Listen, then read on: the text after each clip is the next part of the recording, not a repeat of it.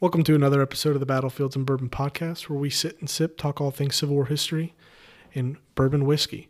I'm Jack, joined as always by my co host Elijah, and uh, we're joined by a special guest today, but we'll talk about him in a second. He is here with us. Uh, I'm excited for this episode, but I'm going to let Elijah take us straight into the bourbon for this one.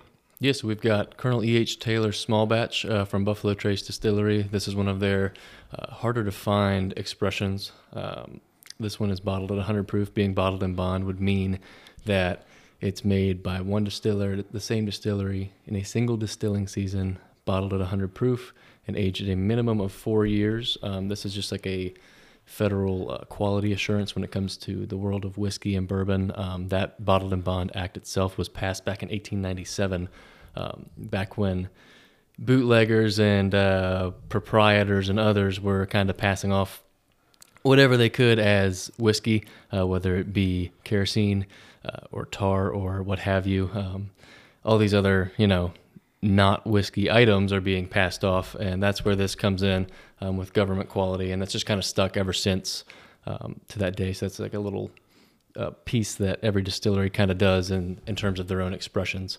Um, but this one, named after Colonel E. H. Taylor, um, he was one of the uh, founders of the Old Fire Copper Distillery back in the 1870s um, when Buffalo Trace was first getting its roots out in uh, Frankfort, Kentucky. Um, but yeah, this one is, uh, like I said, 100 proof, 50% alcohol by volume, and we can go ahead and Good give this one a try. Yeah, that was a good pop too.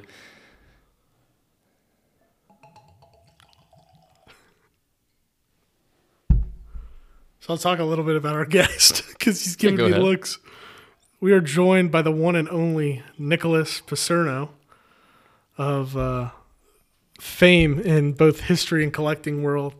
Nick's not a bourbon drinker, so the faces he's making as we're talking and looking at it is uh, is funny. Let's give it a little nosing. Nick, I'll describe to you what I think it smells like and tastes like. Cherries. Cherries. Heavy on that one. Cherries and like baking spices. You want to smell it, Nick? Smell it from the bottle. Got a nice sweet. What does it smell like? Cherries. See? Exactly. there you go, just Nick. put that thought on your mind. But yeah, no, it's a.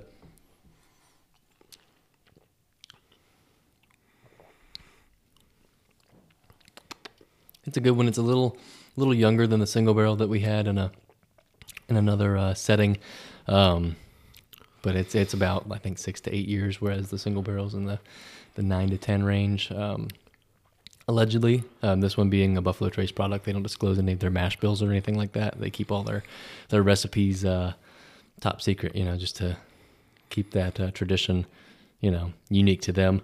Um, so this one being mash bill number one is a low rye mash bill. They will tell you that much, but they don't tell you the uh, ratios of the grains in this.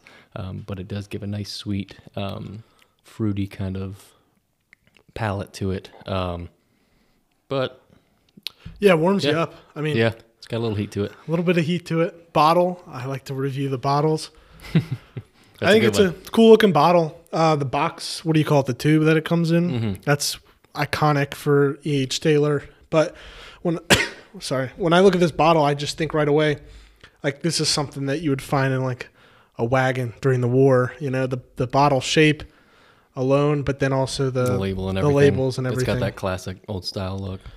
Yeah, the little sketch of you know Taylor on the side. Very neat bottle.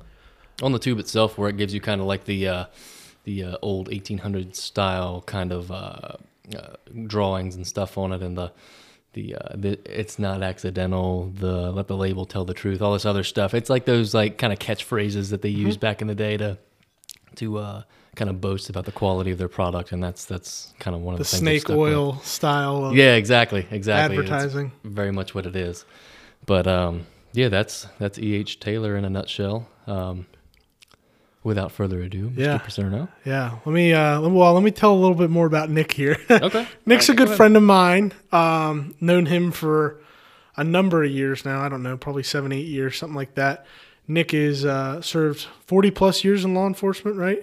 48. 48 years in law enforcement. Many of those years as chiefs of police for uh, many departments. Last at Bridgewater College down in Bridgewater, Virginia. Um, he has been on the board of trustees for the Shenandoah Valley Battlefields Foundation for since 2003, four, three. Um, he's the chairman emeritus for the Battlefields Foundation. Do you hold any position currently? Currently the vice chairman. Vice chairman currently. Um, you've served on boards like the Lee Jackson Education Foundation, um, the Museum of the Confederacy, and what other ones am I missing? The Lincoln Society The Lincoln. Virginia. You currently sit on that, correct? I am the vice chairman of the Lincoln Society of Yeah. Virginia, located in Harrisonburg. Very nice. And Nick is a, a premier historian and collector when it comes to the topic of today's episode, and that is the 1st, 10th, and 29th Maine. Um, you might be thinking, oh my gosh, three regiments in one episode. Well, the story of those three regiments is really told as one uh, regiment per se, but we'll let Nick get a little bit more into that. But ever since I've known Nick, the words Maine have not come out of his uh, mouth, you know, unless it's been like, you know, weeks without seeing him. It's every every five seconds, but for good reason. Um, he led the led the fight for the placement of a Maine monument on the third Winchester battlefield. Um, and he's, like I said, a premier historian. If it's close to a battle anniversary where this regiment fought, no matter what year in the war, uh, he's probably there close to that anniversary, and he can provide a ton of information. Uh, had the honor of doing Antietam 160 a couple years ago with him, well, last year with him, and um, bringing some artifacts back to the battlefield. That's probably the most fun part of, of knowing Nick is being able to be a part of those moments and see the looks on faces of individuals that get to experience that as well. So, um, without further ado, Nick, I, I'm excited to hear it for probably the hundredth time, but probably not all in one sitting for this. Normally, it's I get a little bit of first Maine, a little bit of tenth Maine, a little bit of 29th Maine here and there. So, for the enjoyment to watch Elijah and, and other listeners listen to the full history of the regiment, I'm excited. So, um, if you want to take us to the beginning and tell, I mean, if you want to tell us a little bit more about how you got into this regiment too, take it away. Sure. Well, to begin with, before we get on to the regiment, I must say I'm impressed with your collective knowledge of bourbon and the processes to distill it and make it. The, uh, it's been uh, educational, and uh, I'm really impressed with that. Thank you. Uh, about the regiment, it, the, the first Maine st- was the first regiment from the state of Maine to enlist at the outbreak of the Civil War in 1861. It was a three a three month regiment. But when they arrived in Washington D.C., the many men of the regiment contracted the measles, so they never left for the seat of war. They stayed in D.C. Some of them went out souvenir hunting, and I, for instance, I have a piece of wallpaper that one member of the regiment took off the hotel where um, um, Colonel Ellsworth was killed. Another member took some pages out of a, his, a religious tract from a church in Alexandria. And others stayed in camp. I said they would deal with measles. And at the end of their three months, they went home.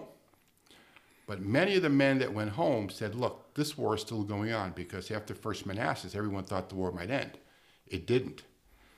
So many of the officers and enlisted men of the First Maine said, we need to see this out. So they formed another regiment, the 10th Maine, which was formed in the fall of 1861. How many would you say made that transition? You know, probably about half, Okay. probably about half. And it was a two-year regiment. And they mustered out in May of 1863, right during the Battle of Chancellorsville. Well, some of those same men got together again and said, look, you know, we had Chancellorsville, Gettysburg. We fought with the 10th Maine at Cedar Mountain, at Antietam. We really need to see this out again. So they wanted to be named the 10th Maine Veteran Volunteer Infantry, but the governor of Maine would not consent to that. So they were given the designation of 29th Maine. They were formed in the fall, in the fall of 1863. However, they were given a three-year term. They fought in the Red River Campaign and here in the Shenandoah Valley of 1864. In May of 1865, they were at the Capitol Prison in Washington where they guarded the Lincoln assassins. The war is over. They're ready to go home, but the government said, wait, you signed three-year papers. You have another year to serve. But the war's over. Yes, but you have your obligation for another year. So they were sent to Darlington and Florence, South Carolina, where they administered the Freedmen's Bureau. And they dealt with former slaves and their former masters, dealing with contracts and civil law. And uh, it was called the Eastern Military District of South Carolina. And many of the same regiments in the brigade were also sent with them to South Carolina, and they served there until June 21st, 1866. So effectively, the history of the 1st, 10th, and 20th Maine begins in April 1861 and does not conclude until June 1866. In 1871, the prolific regimental historian John Mead Gould is finishing his regimental history to talk about their, you know, their their service, uh, their their national service. What year war. is this? 1871. Wow, so not too long after he's Not too starting long. to compile. He, he writes the regimental history that Rutherford B. Hayes actually wrote him a letter and said this was the best, finest regimental history I've read. But when he has to title it, he titles it the history of the 1st, 10th, and 29th Maine. I don't believe there are any other regimental histories that have uh, Three numerical designations as they did, nor were there many regiments that served as long as they did when you look at their collective history. Yeah. So is this more or less the same regiment that just kind of keeps getting kicked to the back of the line when they re-enlist? They give them a new designation in terms of the number. They do. As I mentioned earlier, they wanted to be called the 10th Maine Veteran Volunteer Infantry, but that wasn't going to work. As a matter of fact, I have a Corps badge that has that on it, but it's a 19th Corps badge. The 29th Maine was in was in the 19th Corps, but this one says 10th Maine Veteran Volunteer Infantry. They were in the 12th Corps at the time. But this particular soldier was anticipating going into the 19th Corps, As a bought a brand new Corps Oh, badge. wow. He's in the 10th Maine Veteran Volunteers. Well, there's another aspect to their history where, where this soldier was involved. As I mentioned, the men of the 10th Maine signed for two years. However, three companies signed up for three. So when the 10th Maine went home in May of 1863, these men formed the 10th Maine Battalion. There was a couple hundred of them, and this particular soldier was in the 10th Maine Battalion, and they knew they were going to transfer right to the 29th in the early spring of 1864. Um, and again, he thought they were still going to be in the 12th Corps. They weren't, they were in the 19th Corps. So therefore, there were men who in the, in the 10th Maine who served at Chancellorsville and Gettysburg. As a matter of fact, there was one man lost at Chancellorsville. He was at the Chancellor House when a shell tore open, tore his foot off, and he would die a week later. Wow. At Gettysburg, they suffered no casualties. They were the provost guard for General Slocum's 12th Corps. He sent six men out on a scouting expedition one night, and um, you know they recorded what they saw. But that was pretty much the only time they actually saw gray-clad men in battle. Other than the only ones they saw were the prisoners that they were guarding, uh, as well as the hospitals along the Baltimore Pike. Wow. So I guess come so let's let's backtrack to 61.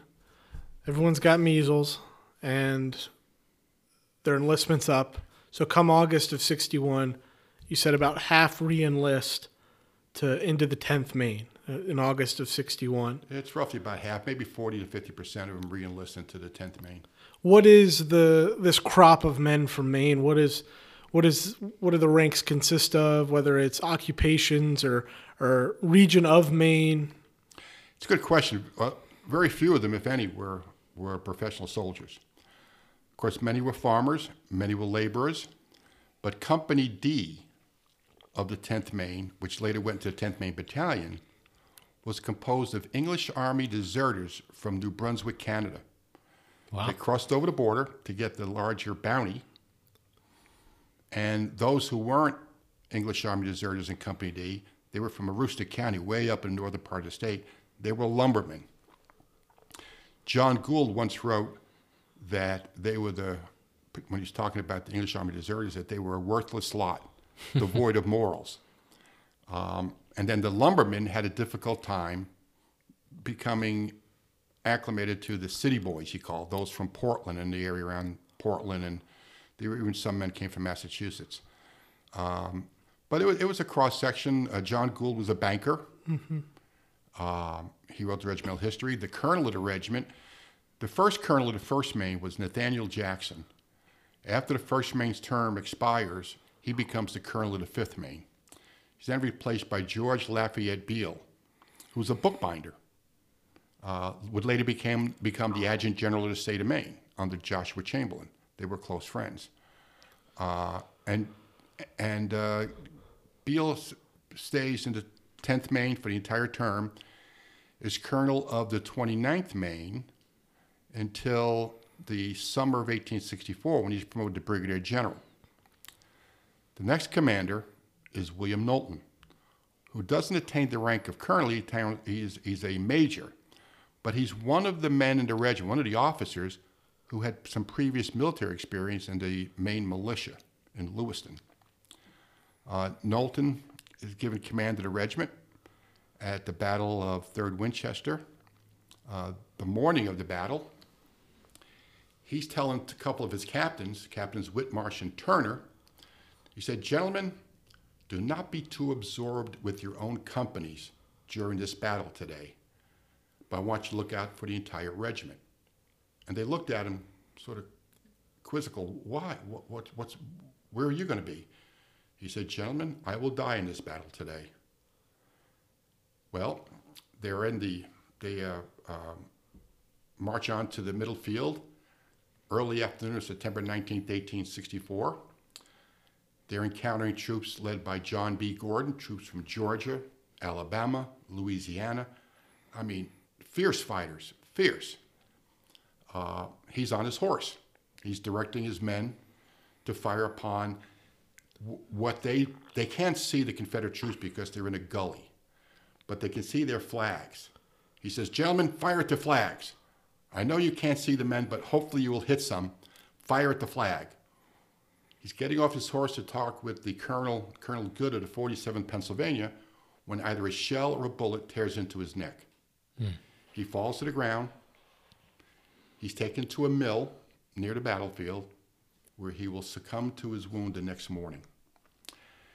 Now, I am sure even today, men and women who are on the battlefield, many may have a premonition of death. They're encountering, I mean, it's, it's, it's all about life and death on a battlefield. So I'm sure he was the only one who had a premonition of death on that battlefield that day. However, I also own his letters. And in all his letters he sends to his wife Harriet, he signs them all, Love William, except the letter the day before the battle. That letter is the only letter signed, Goodbye to all, Love William. Wow. So he had a premonition of his death. Well, when he dies, command is given to George H. Nye, who's also from Lewiston, Maine, who works in a textile mill. Uh, that was his only background, was working at a textile mill. And he would lead the regiment until the end of the war, until June of 1866. Hmm. And Nye was, he, he, he had company command, correct? He did. Before he was, this? he was a captain of Company K. Um, he was a he was a another prolific writer, and I have his letters, uh, about 1,600 letters. Wow. And his letter, his wife Charlotte, who we referred to as Charlie, and his letters are very, very um, poignant. You know, my dearest Charlie, my dear love Charlie. She would die in 1885, and it devastated him. And he would remarry after the turn of the century, and he would pass away in 1908, and he's buried at Arlington Cemetery. But he wrote Charlie probably two or three times a day. Wow. Wow. Sometimes, because of the scarcity of letter writing paper, he would turn the letter upside down and write in the margins. so you, wow. when, when, you read his letters, you have to read them one way and turn the paper upside down.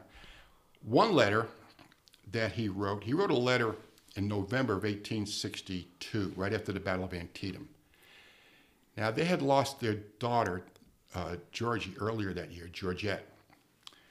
And he's writing to Charlie uh, one evening. It's a Thursday evening, and he says, My own darling Charlie, perhaps you may ask what has wrought such a change in me. Perhaps it's because I have seen so much of life and death, which led me to reason more than I hereto have done. I have seen the strong man in health and vigor of manhood stricken down in an instant. I've seen them die calmly and with a cheerful smile on their countenance on the battlefield when the air was filled with deafening sounds of musketry and cannon, which was sweeping down the strong men by scores. No fears were in my heart. When I went to the fight at Antietam, I never expected to leave the field alive. None knew my thoughts but the one above. I thought about what our darling used to sing, Pray on the field of battle. Captain Furbish, that's Nehemiah Furbish, was killed close to me. Some of his blood flew in my face and revolver. I wiped them both clean. To merely look back to see who else was killed, in a few seconds, his lieutenant was killed. He was sitting on the fence right next to my side. Almost at the same instant, one of my men was killed, close behind me. The ball could not have passed more than an inch from me. The splinters were flying from the fences and trees, but I felt no fear. I knew not what the next bullet would send me to where our daughter Georgie dwelt. And why should I fear? She met death bravely, should not I? And death had no terrors for her. Why should they for me? She hoped to welcome me in the other hereafter. Do not, uh, do not I hope to welcome you? She died believing in a happy hereafter, and should not I? But why go on in this catechism? God, in His infinite mercy, saw fit to pass me through the fiery ordeal. For what good purpose the future can only tell. Perhaps I am yet destined to meet my death on the battlefield, but He alone knoweth. But if that is to be my fate, I hope I may die fearlessly, for I hate a coward. I have but once to die, and if I had a thousand lives, I would give them all for my country. Nye really expressed his innermost feelings when he wrote to Charlie. And with the amount of letters that he did write, there are numerous instances of him showing the depth of his, of his conscience and what he witnessed on, on battlefields. Uh, and we're fortunate that his letters survived, as well as all the letters Charlie wrote back to him. And, he, and at the end of every letter, he said, Charlie, I only received one letter from you this past two days. Get it together. I know. He, he was like, I mean, he probably received more letters from her than most soldiers received from their wives. Yeah. So so leading up to, you know, like you said, I think you put it very well that like what is con what's on his conscience, and because you often don't, you can see the picture of the soldier.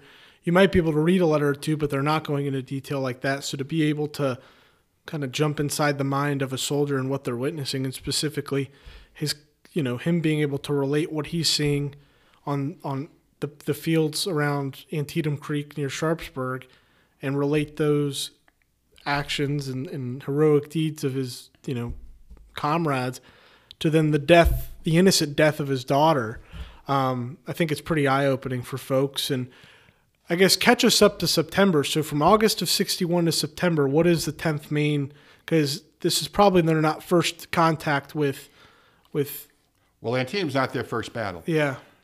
Their first sort of skirmish was here in Winchester during the, uh, the retreat from Winchester upon Stonewall Jackson coming down into town in May of 1862. Mm-hmm. John Gould called it the Great Skedaddle because they left town. They would actually, uh, they were the last regiment to leave Winchester. This is One, first Winchester, first Winchester, May twenty fifth, eighteen sixty two. Uh, they skedaddled all the way up to Williamsport, Maryland. Oh my goodness. Um, I have the letters written by the wife of the quartermaster, and she recorded that they were being shot at as they're retreating, not by the oncoming Confederate troops under Stonewall Jackson. Citizens of Winchester. Exactly. Yep. The citizens of Winchester from the second story windows, mostly women. women found revolvers and pistols and whatever else they had. They were shooting at them. Um, so they retreat all the way to, to Williamsport. One man, Andrew Walton, I have his letters, decides to stop and rest somewhere near Bunker Hill in present day West Virginia. He's there with another man who records what happens. As they're sitting on a log, through the dense tree line where they were sitting, comes and he calls him the Cavalier Ashby. Turner Ashby appears. Hmm. He's on his horse with several other men. They see these two 10th Mainers sitting on the log. He says, Surrender. Well, the one man who writes about it, his name was Maines, he surrenders. He said, you know, I, I'm, I'm done. I surrender. But the other one, Andrew Walton, goes to grab his musket. Turner Ashby pulls his revolver out of his out of his uh, holster, aims it right between Andrew Walton's eyes, shoots and kills him. Wow! And I believe that revolver is on display at the Stonewall Jackson House Museum. Wow! So he's killed by Turner Ashby. We know he's killed by Turner Ashby. Um, so that's May. That's in that's May. It was it was it was May twenty sixth. Fifth. Twenty fifth when they when they. Leave. Oh, that was on the twenty sixth. Right. And then Turner Ashby had to go from May Oh, he dies June 6th. Yeah, just down. They had to go. So they up, up they the aren't valley they aren't a part of the pursuit of Jackson back up the valley. No. No, they stay in Williamsport. From there, they go to Harper's Ferry. Uh, they stay with Banks. Yeah. They with Banks twice, and neither time are they with Banks that, that, that they really feel like they've been successful. They with Banks here, the Army of, of Virginia, Banks Army, when they're in Winchester. Yeah. When they're the 29th Maine, they with Banks in the Red River campaign, when Banks got Porter's gunboat uh, fleet uh, stuck in the Red River. And the men of the 29th Maine and the, I believe it's the 96 USCT had to build a dam to raise the level of the water so they can float the gunboats back down, back down the river. But that was that was another debacle that uh, Nathaniel Prentiss Banks was Yeah. involved in. So, Speaker of the House.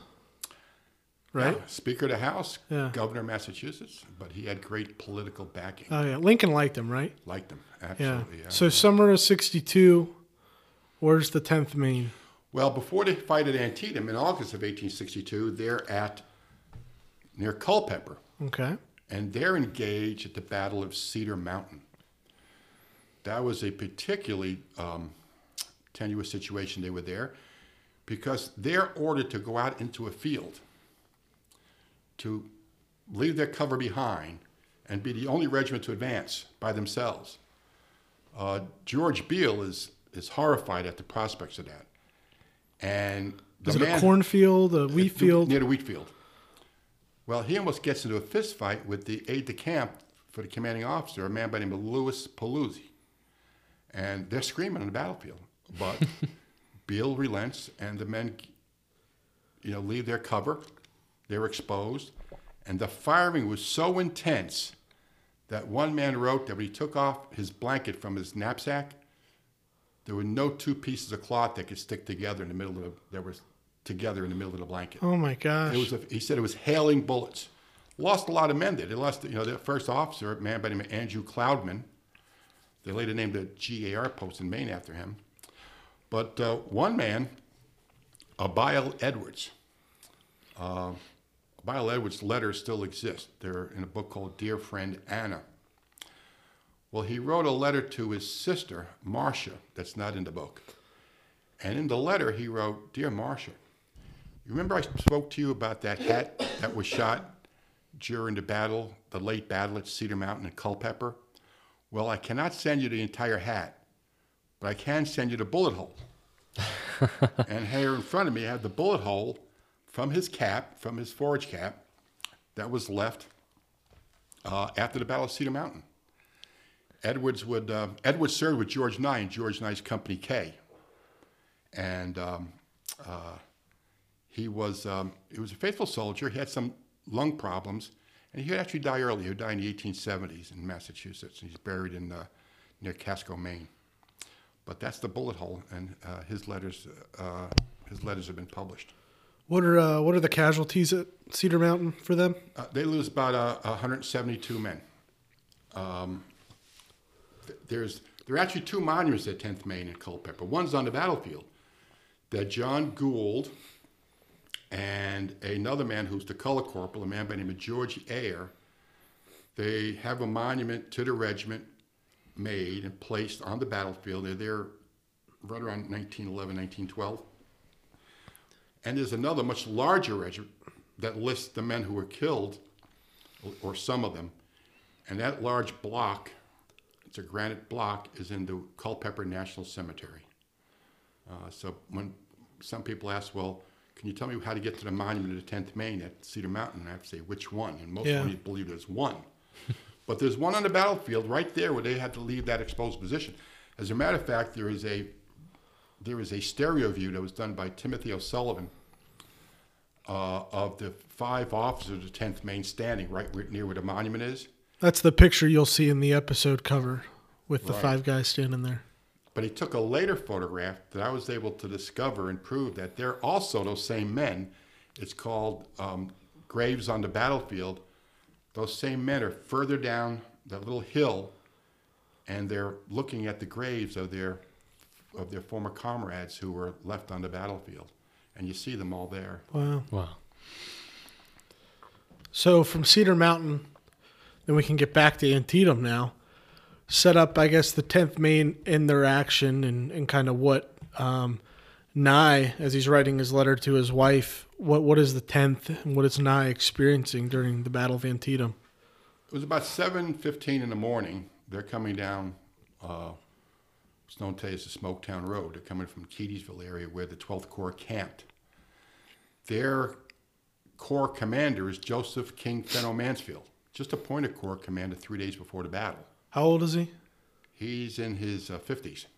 Oh, his one of his claims to fame prior to the Civil War was he was had a um, a leading role in the construction of Fort Pulaski in Georgia.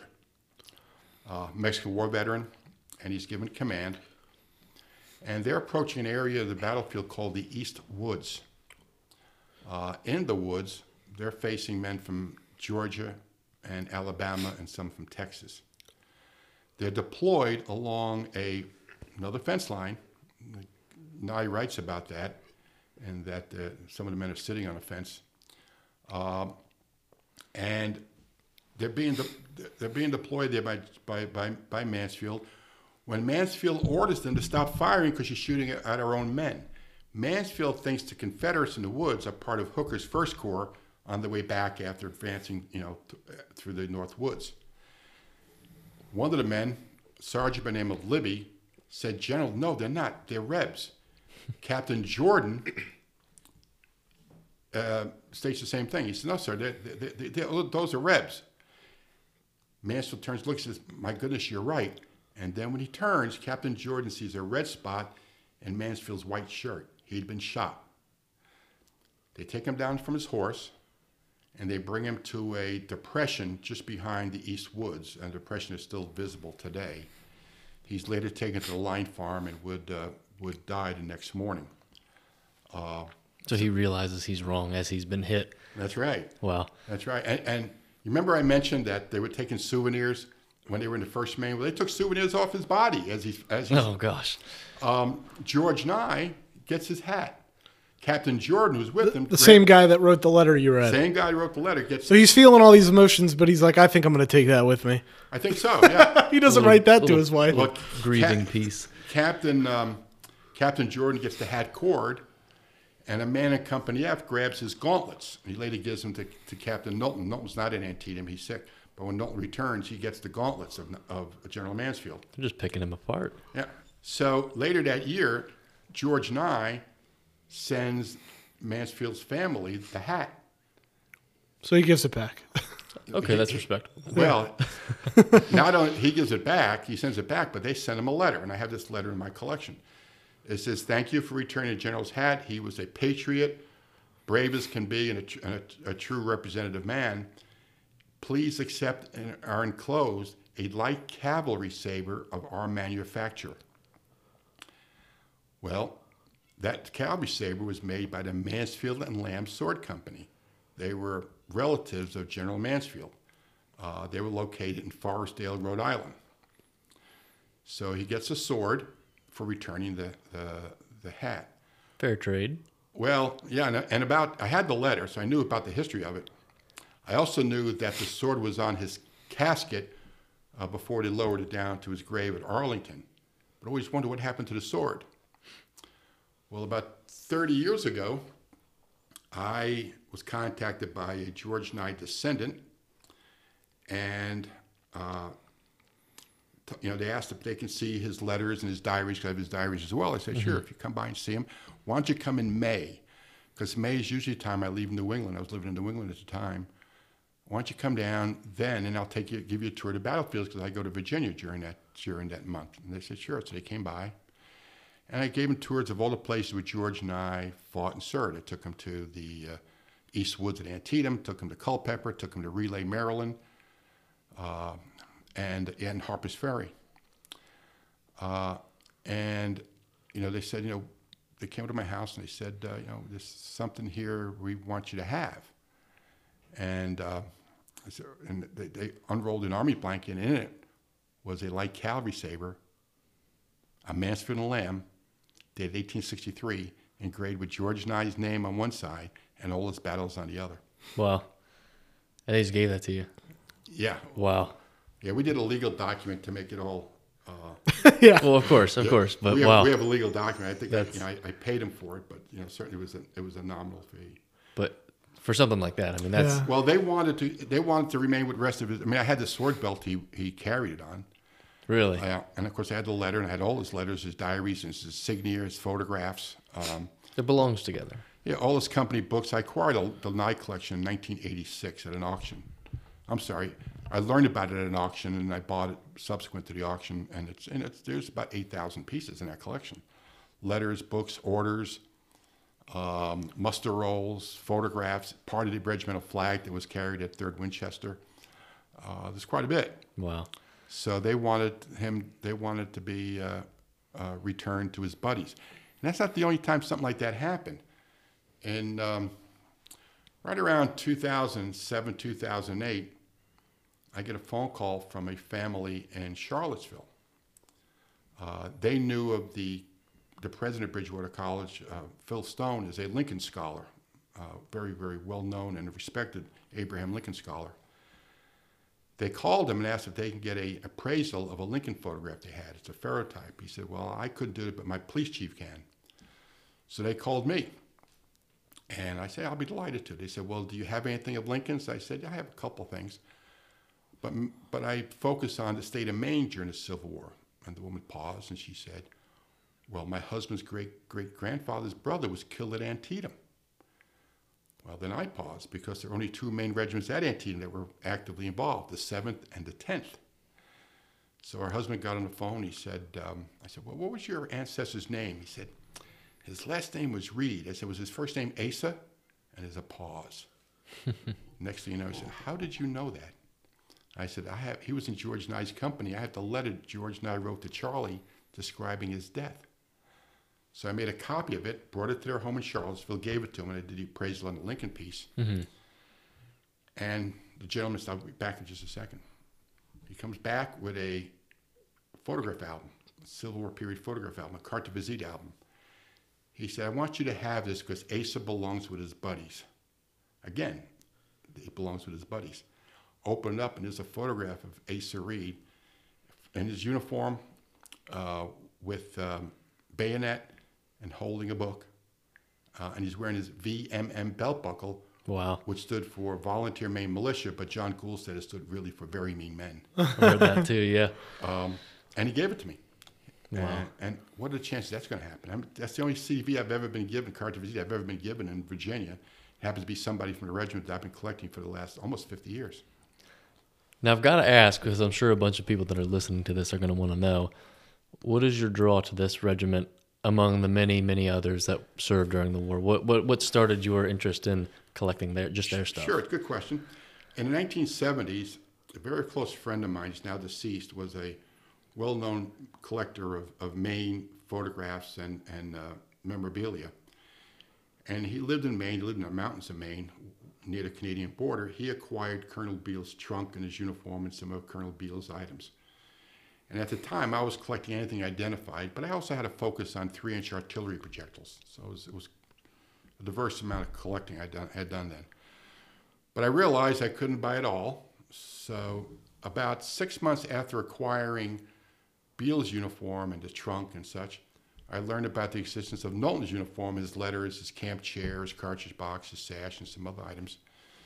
And I acquired that, and I said, you know what, I'm just going to focus on the, the first 10th to 29th Maine.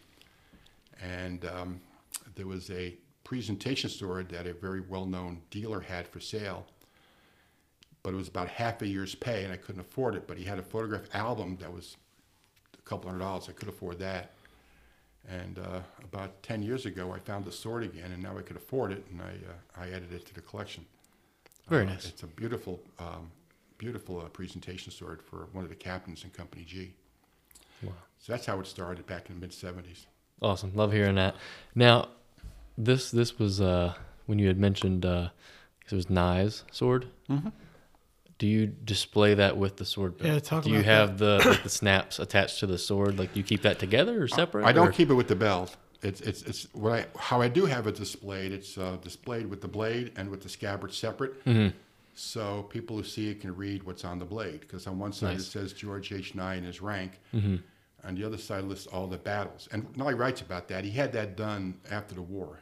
Shortly after the war, he had the blade etched, acid etched with the battles and his, and his name. Now, this, it's interesting. What's interesting about this sword is, in January of 1865, the Mansfield and Lamb Sword Company sends a letter to, to George Nye. I owned the letter. And it said, enclosed is a scabbard to replace the one that was damaged during the Battle of Cedar Creek. so we know, They're taking good care of him now. well, we also know that sword was at Cedar Creek. Mm-hmm. And I've got a wonderful letter about what happened to him at Cedar Creek. Uh, he, he writes this letter on the same day as the battle. Uh, So this is Nye. this is Nye. So he's in he's in regimental command. he's, he's in command of the, of the regiment So this Cedar is Creek. the 29th Maine, Cedar Creek. A Yeah. month later, after Knowlton is killed, Right. where are they? Where are they at at Cedar Creek? Well, they're, um, I know it's going to hurt to say it, but they're, they're at where the quarry is now. Yeah. They're in, uh, uh, where, where Nye and the regiment had the, the heat of the fighting is, in, is uh, now the, is now a big uh, ditch. It's a quarry. However, their first stand is still preserved. Where they had their 1st stand, that is preserved. And um, as they fall back, because they're being, you know, the uh, troops under Early's troops are pretty much running them out of their camps, their 19th Corps camp. And their camp is at the end of the 19th Corps trench line. They're the last regiment on the 19th Corps trench line, going west technically, going west Yep. across the railroad tracks. Uh, they're up on a little, which were not there at the time of the battle. they, they were not. Uh, so they would camp there and they fall back. Is that hill you were going to say going up the hill? Going up is that hill a part of what we know as Red Hill when interpreting the battlefield? That's a different part. This, Okay, th- that's a little is- bit north of it. That's right. It's a little Okay. north of it. Um, so uh, they have their, you know, they're in their camp. They go, they go, they climb the hill, and Confederate troops are crossing Meadow Brook. That's that little brook that, that Yeah. flows behind Belle Grove. Uh, Gould writes about that, and they have their first encounter there. They can say they can see Meadow Brook from their first stand, so it's right in the top of that hill uh, where they can Looking see it. down, yeah. because they go further back. Um, Towards could- the quarry. towards the quarry, you wouldn't be able to see it. So we know that that land's still preserved. Uh, because they couldn't, you can't go further back now because the berm is there, and that berm prevents you from going back. But uh, they had their first stand there. But Nye is wounded later on in, an area called the Peach Orchard, and uh, Where was this at? near the near the Shipley Farm, um, Bellevue, uh, closer to, to where the uh, uh, the quarry offices are. Okay.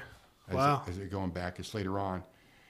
And he writes from the camp of the 30th Maine because he goes there after he's, after he's wounded to get stitched up by the surgeon. And the colonel was a close friend of his, a man by the name of Hubbard. And dated Winchester, Virginia, October 19, 1864. Dear Charlie, you may be somewhat surprised at receiving a letter from me at this place, but strange things happen nowadays. So you must not be surprised as we had a severe fight this morning. It commenced before sunrise. I cannot give you all the particulars of the fight now, but our regiment was engaged and suffered considerably. I received a rather severe wound for the time being, but it will not lay me up a quite a great while, as I have just had my wound sewed up and dressed by the surgeon of the 30th Maine.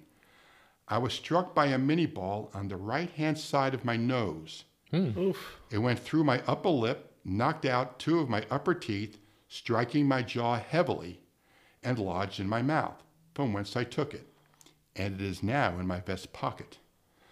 I lost my mustache, as they had to shave me in order to get at the wound. Poor guy. I was on horseback when I was shot, and I was the only one in the regiment that was mounted. I fell off when I was struck. I bled like a stuck hog. I think I must have bled all of a half a pint. I rode here from the field about seven miles on horseback, and I found myself rather weak from the loss of blood. Oh, jeez. Now, George Nye, if you see a photograph of him, he had these huge mutton chops. Did we? Is, none of those are him. No, none of those are So him. none of those in the episode picture. We'll have to post a separate picture. In the collection, I have a photograph of, of him taken as a captain.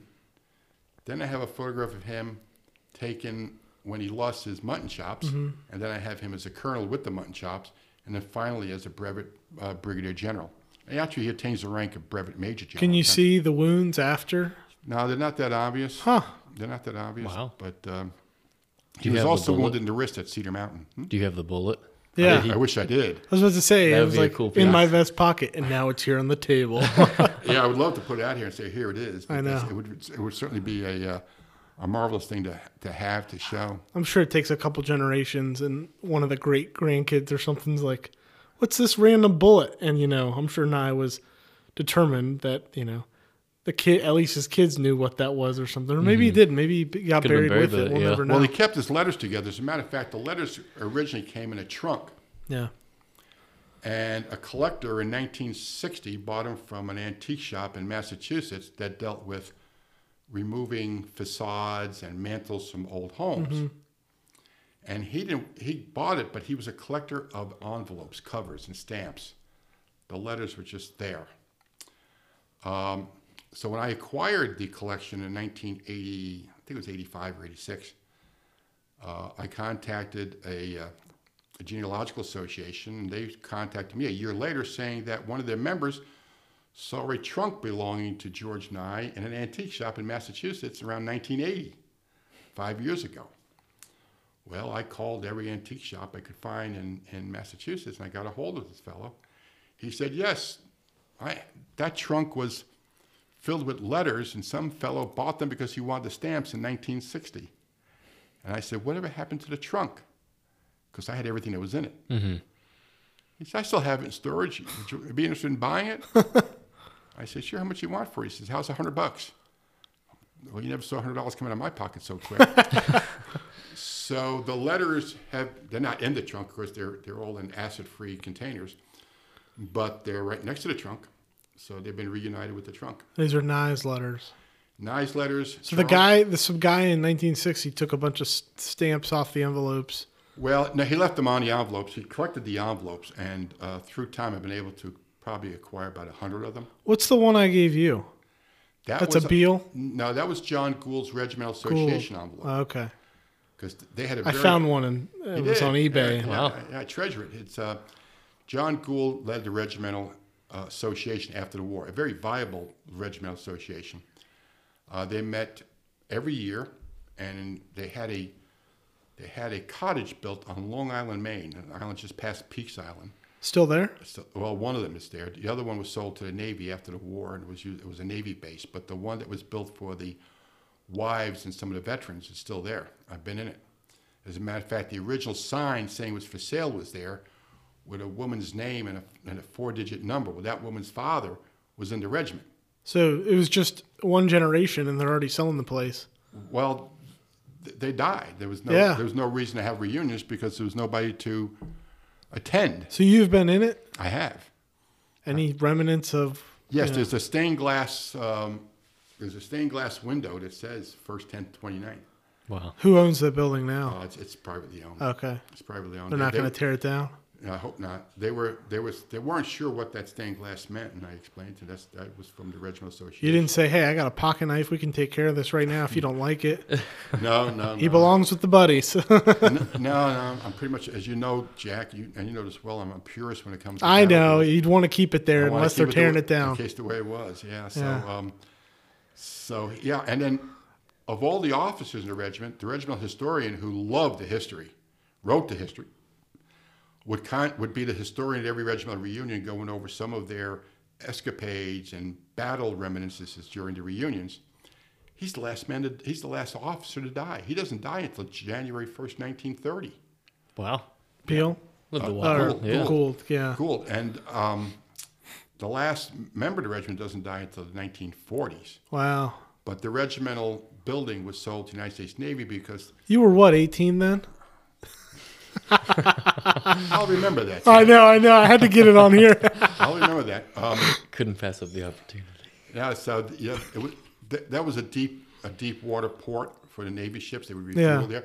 As a matter of fact, some of the gas tanks are still there. There's a couple of silos that were converted into homes on the island. I actually, on my 60th birthday, I gave a lecture on the first 10th 29th Maine Association on that island. Nice. And uh, all those those people were wonderful, just wonderful folks over there on Long Island. Maine are good people. Mainers are good people. They yeah. are. You don't want to cross one. I know, Yeah, but they're Um, good people. They're good people. They're very, very good people. They love their history. Uh, some of the finest historians I know are historians from Maine.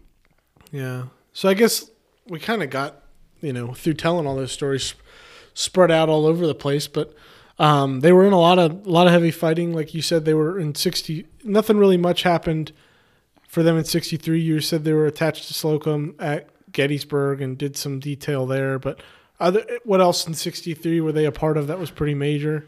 Well, in '63, if, if they were in Stafford, Virginia, in camps, those winter camps that are still there today, some Yeah. of them, uh, they spend their time there. Uh, Okay. And uh, other than the battalion who has to stay in, they go to Chancellorsville with Slocum. Yeah, the 10th and- and Maine Gettysburg. Battalion. Uh, but they don't reform until October. Oh, it was the tenth Maine Infantry Regiment, not present at Gettysburg. Not as a regiment, only as a battalion. Battalion, okay. And then come 64, at what month of, do they become? No, it's the fall of 63. Three. They become the 29th Maine. That's right. And then they go into 64. They're attached to, it's the 19th Corps under Banks, right? It's the 19th Corps under Banks. so they go to the Red River Campaign, and they're one of the two divisions that's. when part- is this in 64? Well, um, it's in the spring of '64. Okay. They don't come back down to Virginia until July of, and they come. They come uh, Basically straight to, Yeah, because they bring they bring uh, two divisions. and they're at Monocacy? Well, or did you just say they, that? Or? they come to Monocacy. They don't fight there. Oh, That- okay. that's where they, they march from Monocacy uh, to the Opequon. And join up with Sheridan. What Yeah. are they with Sheridan from August to September 19th, or when do they fall into camp with Sheridan? They do that in late August. Okay, okay. I didn't know if they were any a part of that mimic war period stuff with like you know, the Charlestown offensive and No, Jefferson fight. County. Yeah, Jefferson County, Clarke County No, they, stuff. they spent a fair amount of time in Jefferson County when they were the 10th Maine. yeah. Bill Edwards, another great souvenir taker. Do we have a picture? Is he one of the pictures? You or no? do. He's, he's the one at the end there. What are those stripes on his arm? He's a corporal. So the guy with the corporal stripes. What's the guy on the left? The, the fellow on the left, is, is- this is um, Edward Burrell. Pull up the picture, Elijah, so I can reference it because it's all messed up over there. and uh, Burrell, I have in a collection, So Burrell's the guy next to what Nick's about to talk about. right? This is a camp mirror. Yeah. And it's in, you know, you wouldn't know, know much about it until you open it and look under the cover. And under cover it says, Company F 29th Maine Regiment, Sergeant E.A. Burnell from Sister Mary. We are thinking of you at home. So they gave that to him. They gave that So to yeah. Burnell is the guy. What would you say those stripes were on him? He's a sergeant. So sergeant, he's got that pocket mirror with the back. You can read what it says. Mm-hmm. Um, to the right of that is who's that one? You said that was Edwards. At the end is Edwards. the Uh, yeah, and then below him, with the the shoulder straps to the right and left of the picture, is Beale. Correct. That's right. That's uh, George Beale, who was the colonel and then was promoted to brigadier general. And then the lone guy to the neck of the bottle of E.H. Taylor is Knowlton with that fancy mustache and the the one that's kind of mostly his head. That is Knowlton, the gentleman that's killed on September 19th. That's right. That's William Knowlton. Can you talk a little bit more about um, Beale and those shoulder straps? So- yes. yeah. Um, I, I have uh, one of Beale's uniforms, and I have here uh, a pair of his brigadier general shoulder straps, as well as the label from the uniform where it says Colonel Beale, 10th Maine. And just to be clear, Nick did not remove those from the uniform. They weren't removed from the uniform. Yeah. No, they weren't removed from the uniform. Guilt-free. They, And- they, they were in the trunk. okay. They were in Is this the one with the navy uniform? Same trunk? different trunk? A matter of fact, See, Nick runs into a lot of Multiple trunks. trunks, yeah. Well, I've, I've got like six of them. Um, now, th- there's 40 years difference between the acquisitions of the trunks. That trunk belonged to a Navy lieutenant whose brother was in the 10th Maine. And if you recall, when we were at Antietam last year, you held his brother's belt buckle. He was killed. Ned. Ned, exactly. Ned Brackett, Ned Brackett, very good. buried yes. in the officer section of the Antietam National Cemetery. because he was lieutenant. He was He was promoted to lieutenant, never received his commission. I have his commission because Yeah. it came with his family papers. And he's killed at Antietam. He's still Antietam. As a matter of fact, I have an article in the current Antietam Institute Journal about the, the belt buckle and how he received his wounds. There's some wonderful, very poignant letters written by some of the men of the regiment describing his death. And one friend comes onto the battlefield, finds Ned Brackett's body, and has a soldier fire a volley over his body. Mm-hmm. Wow. and Brackett's belt buckle, which Nick was just talking about, which we brought back to the battlefield last year during Antietam 160. Folks, you can now see that on display at the newly renovated Antietam Visitor Center, um, as along with what other artifacts are on display. It's on display with that sword that Nye received, and as well as Nye's Colt revolver that was covered in the Blood, blood. that he wiped. So that that um, Mansfield and Lamb sword that he received, that was placed on his casket when he was buried post-war at Arlington, that you received as a gift, kind of sale. Um, if that's also on display, you said so. it is. So you we just talked about it. You can see it there. It's the it's in that first display case when you walk into the visitor center to the right as you're walking into the gift shop. That's Correct? correct. It's, Okay. it's, it's on a temporary loan. Yeah. Um, you can see it now as of 2023. Yeah, it's it's it's there now. It'll, it'll be there un until next year. Uh, but I was very pleased to to loan it upon request of the National Park Service Yeah. Because those items had such a significant such significant relevance to the Battle of Antietam. And as you know, Jack, and you know this very very well, I really believe in sharing their history as much as I can, and I do as often as I can because I think John Gould wanted their history shared because it was such a pivotal point in his life that he never forgot, and they, and he was consumed by the patriotism, that led him to fight and and see so many of his comrades die. I think this story needs to be told, Yeah. um, and there are there are many folks out there, many historians who also are interested in particular regiments, and they're doing a great job telling their stories because these are stories that we can't forget. Yeah, and you can I think for the public to be able to enjoy these artifacts that you've, you know, graciously put tons of your own money into purchasing and getting, you know, all the boys back together um, under one roof and then getting them out to the public for for them to see and enjoy and make that connection to that historic event and then that individual. And um, we talked about this in the last episode or two episodes ago about archaeology but um, it's that tangible but in some cases physical piece that connects and especially with these non like dug relics or now these artifacts that were put in trunks or passed down from generation to generation it allows future generations to make that tangible connection to history and see, wow, this was a jacket that looks better than like the one I'm wearing. So like, if you go to the Shenandoah Valley Civil War Museum, the recently re- renovated One Story, A Thousand Voices exhibit, Knowlton's uniforms in there. It's not the one he was wearing at the Third Battle of Winchester, but it was his uniform, um, his sash. What else is in there of his? Or I think that's it for That's- him That's his uniform and sash. and yeah. and those you can see that and see the blown up picture that's the one in the episode cover behind there and read about the premonition of death and and, and know his connection but then also after you visit there you can go and stand in the same spot where he was killed in in the middle field at third winchester because it's now part of the you know of, of an established battlefield park so I think it's I'm sure it's cool for you to see these things kind of come full circle. Back in the 80s, I'm sure you couldn't have imagined, you know, this is how it would end up with thousands of pieces of this one regiment Well, and that- then that's correct. On the 150th anniversary of the Battle of Third Winchester, I had 16 of Knowlton's descendants here on the battlefield to um, recognize the 150th anniversary to the minute hey, you guys are out there to the minute. mortal wound. They were they were here. But it's like you said, Jack, and you, and you said it so well. Uh, these men are gone, but their history survives, and we have to make sure that history still survives, and we we tell their stories, and their stories are told very eloquently through the artifacts, because the artifacts have their own history.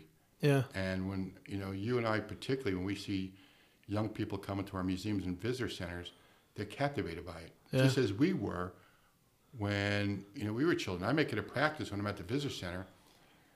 The first artifact I ever owned was a Civil War bullet that was found in Fredericksburg.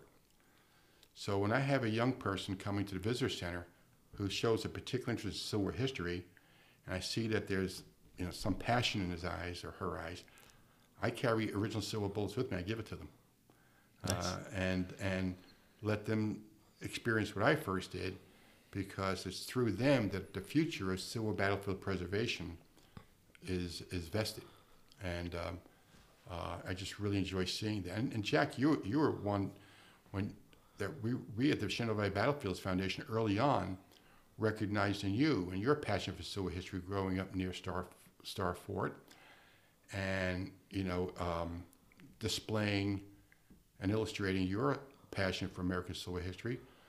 That's what drives us.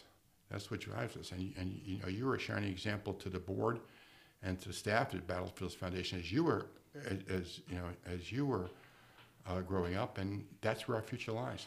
Yeah, it's cool to see it now too. Like to you know stand on the other side of the desk per se and see those future generations coming up, these younger kids that are getting interested. Because we talked about this before, but growing up, you're like, oh my god, am I like the only weirdo that likes old stuff and battlefields and stuff? And you find other people like Elijah and I, and um, continue to find young people that are into it. Um, I was at the, I was at the visitor center about a month ago, and there was a family of four young young boys, from age four to seven, and one of them was telling me the history of Joshua Chamberlain. Another Wow. one knew history about the battle. yeah, Uh, they received That's a package. awesome. They received a package in the mail from me later on. more than just a bullet. If Yeah. you can, if you can just stump Nick on a question, they're like, whoa. You've earned it. They, You've earned it. remarkable young young uh, young men, four, four four boys, and they- they were there with their dad, and their dad has kept in contact with me by email. and, yeah, uh, they want to come back to the battlefield, yeah. and I told them if they came back, I, I'd give them a tour of the battlefield. yeah. No, it's it's moments like that and experiences like that that makes this all worth it. Because you know everyone knows, everyone that knows you knows that you don't do this for yourself. You don't get any, you know, you don't go to bed at night thinking I have the most stuff or I have I have cool stuff. It's like, you know, your favorite part of this, and I could be wrong, but you love sharing it and with other people, and um, I think that's why I, I love having you as a friend because it's like how many opportunities do I get to see cool things like this, and you're excited to show people, which is the which is the best part. Um, but I want I want to jump back to a couple other artifacts that people are going to see um, before this episode wraps up. The um, the housewife, which is below a a um, uh, cased image you see in the episode uh, cover. That is a housewife. It's more of a more personal item. You're not going to see or often hear historians talk about when it comes to like the equipment of a soldier, but it's very very important to a soldier. Maybe Nick can elaborate that a little more, but it's personal at the same time because as we've talked about a couple episodes ago when it comes to bullets or i mean sorry buttons and other physical things that can be found or, or, or seen this is kind of the the hidden or lost key um, that often people overlook so can you tell us a little more about that housewife and who owned it Well, a housewife is a sewing kit, and I have about half a dozen of them. which is crazy Well, I have John Gould's. That's a leather one. I have a large leather one belonging to a captain in the first Maine. I also have his presentation sword. Um, but this one's a felt one, and, and when you unroll it, it has the sewing needles, it has thread, it has horsehair thread as well, and it was carrying a haversack. And, and I was able to acquire the contents of the soldier's haversack. There's, there's another mirror, there's Bible, uh, his musket tools, um, even a piece of his tent. But one fascinating piece is a, is a piece of cloth, light blue kersey cloth. And the, the note attached to it was the bullet hole from the wound I received at Cedar Creek. This was the, his pants. wow And he saved the bullet hole. Uh, his name was William Andrews, and uh, he was in the 10th and 29th Maine and acquired two tin types of him, one in the 10th and one in the 29th. Uh, the one in the 10th, he's wearing a breastplate, eagle breastplate, and I even have the eagle breastplate. Wow. Uh, and what's interesting about it is he also, and when he was in the 10th, he had the mutton chops going on, and he, and he shaved them before he went to the 29th. So it's a different, a different person. Uh, but I, I had the tin types, and uh, he, uh, you know, he was quite a well-known veteran in Maine, where he lived. I believe it was Otisfield, and his obituary was full of uh, his battle record, as well as a story was done on him prior to his death in a local newspaper. Uh, I- I think it was all of half a page in the newspaper, Yeah. where he recounted what he had seen and observed, and uh, the battles he and the battles he was in, as well as the, the comrades that were lost. So he had a very, very interesting history when he was in the 10th and 29th Maine. Wow. And then um, the the background picture and all the pictures. Ex- you own all of the pictures that were shown, correct? And artifacts, obviously. Yeah, I own about 500 original images. Yeah. So all of the, the the pictures of people are either CDVs or other images that Nick owns in his collection. Uh, even the background image. So we we normally do like battle maps or things like that, or state maps with some of the other regimental episodes we've done. But this specific picture um, was taken at is a Camp Sheridan. Technically? Sheridan. Yeah, and this is north of Winchester, a couple miles north of Winchester. And if you're familiar with the the Winchester area, it's north of even like where if you're familiar with like Second Winchester, the old Charlestown Road that we talked about in sec, uh, episode one. This is a little bit north of that. It's where the 80, Well- 84 lumber yard is today. Yeah, or- it's mainly where the um, where the Winchester Welcome Center is on 81. Okay. 81 is where the camp was, Yeah. I-81. And the Welcome Center sits in the middle of the camp. And this is a picture of that camp. So winter quarter huts. This is the winter of 64 into 65. Um, are they ever at Camp Russell? They are. So they're at Camp Russell, which is south of Winchester, south of Kernstown, in between Kernstown and what at the time of the war was known as Newtown, but modern day Stephen City. Camp Russell was spread out through that area. So they were there from, They were there um, from from December of 64 till uh, the spring of 65. As a matter of fact, Nye draws pictures of his of his uh, barracks. yeah, He sends wow. them, he sends to Charlie. He gives her the dimensions. Wow. and then they moved to Camp Sheridan, and this is the one north of Winchester that you see it captured by by image, um, which is amazing. And we blew it up really big in in the Shenandoah Valley Civil War Museum next to our recreated winter hut. Um, so it's incredible. And my my my favorite piece of Nick's collection is one that he didn't bring up today, but this is where I can tie this in. Um, you can see this artifact. Um, captured and you did an episode of the Civil War Digital Digest with Will Eichler, and you could find that on the Civil War Digital Digest YouTube channel, but as well on History Fix. In History Fix, you're not a subscriber, Nick. Elijah, you're not yet, but I am. Haha. Um, is where you can enjoy historical stories on uh, online, um, explore movies, short films, and documentaries.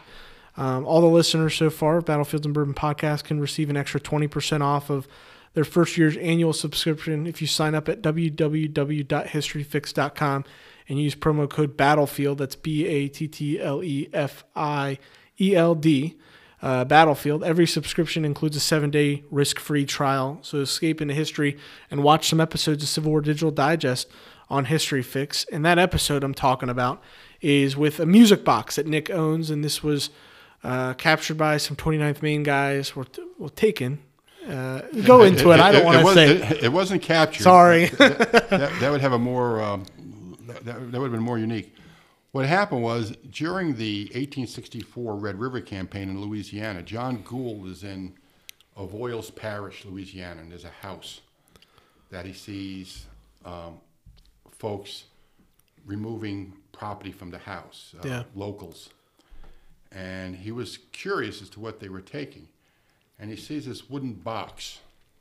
And he said it was, he writes about his diary, he called himself wicked because he didn't care much for these people who were pilfering through these homes and such. But he took this music box.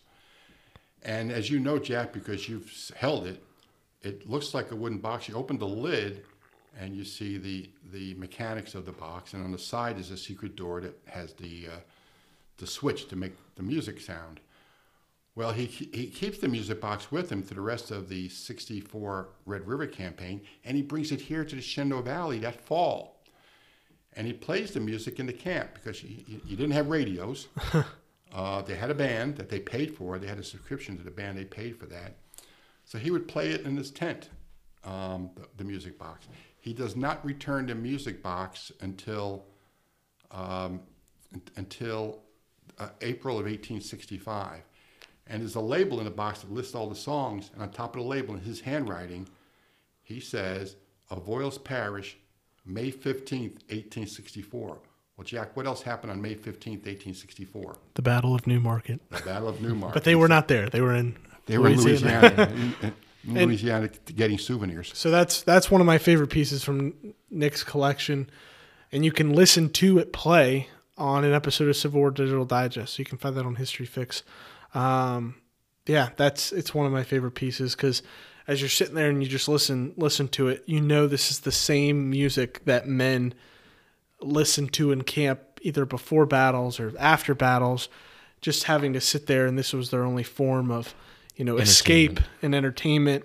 Um, and to be able to listen to the same thing is just so impactful. I think so. Go over and check out that video and listen to that music box because it is a, it's incredible.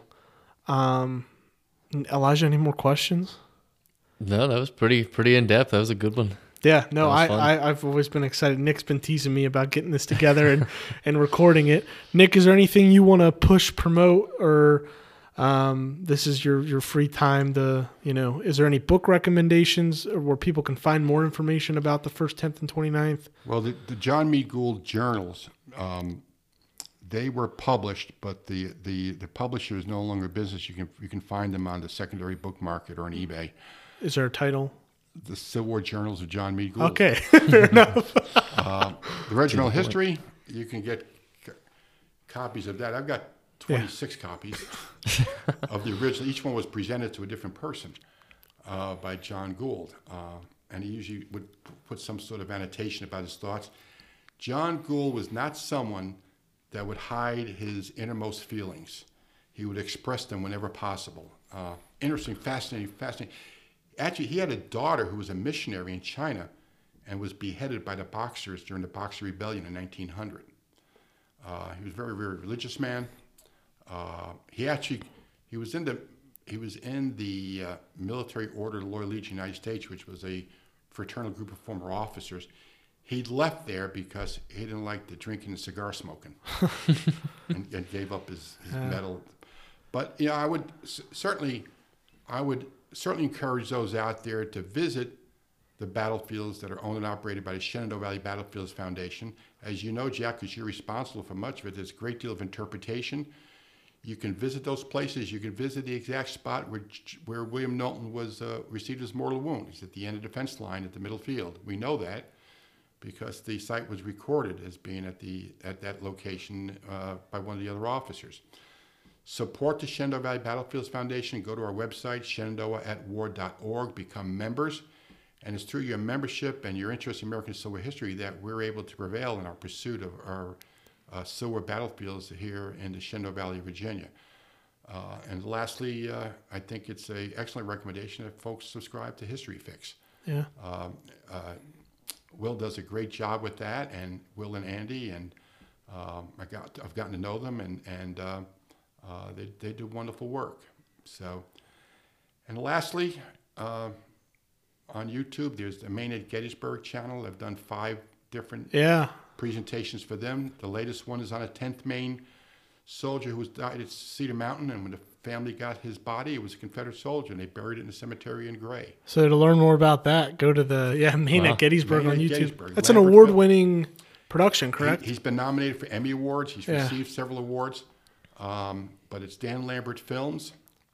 High quality stuff. Very, yeah. very. He, he is a, he's a eminent professional. So see that too. But but lastly, again, I just want to reiterate: become members of the Shenandoah Yeah. Valley Battlefields Foundation. Go to our website shenandoahwar.org, and and help us um, in, the, in our efforts to preserve, protect, and interpret our rich Civil War battlefields here in the Shenandoah Valley. You said it perfect, Nick. And we will make sure that the link tree link and any links we've got um, send people to membership uh, of the Shenandoah Valley Battlefields Foundation. As you all know, as we say at the beginning of most of our episodes, the Battlefields Foundation is the official sponsor of the Battlefields and Bourbon podcast, and they provide us a wonderful home here for the podcast at the preserved and historic Bell House in beautiful downtown Winchester. So, as Nick said, yeah, find a that's if you want to support us, support the Battlefields Foundation because they're keeping history alive and, and preserving as much as they can of it. Um, so Nick, thank you so much for coming on. I was excited thank for you. this one ever since we started this thing back in July. Um, so it's it's truly an honor to have you on, and at least for us, Elijah and I sipping on this E. H. Taylor was very good. Um, Yeah. And uh, no complaints with it, and hopefully you enjoyed your tea, Nick. Well- and Well, you know, well, thank you very much. It's been a real joy for me to be here, and I'm really impressed what you folks are doing here with this podcast and this this entire program. And I'm I'm really pleased that the Shenandoah Battlefield Foundation is your sponsor. I think it's extremely worthwhile, and um, and you do a lot to promote the history of the of uh, American civil War history. Thank you. yeah, well, thank you guys, and we'll catch you on the next one.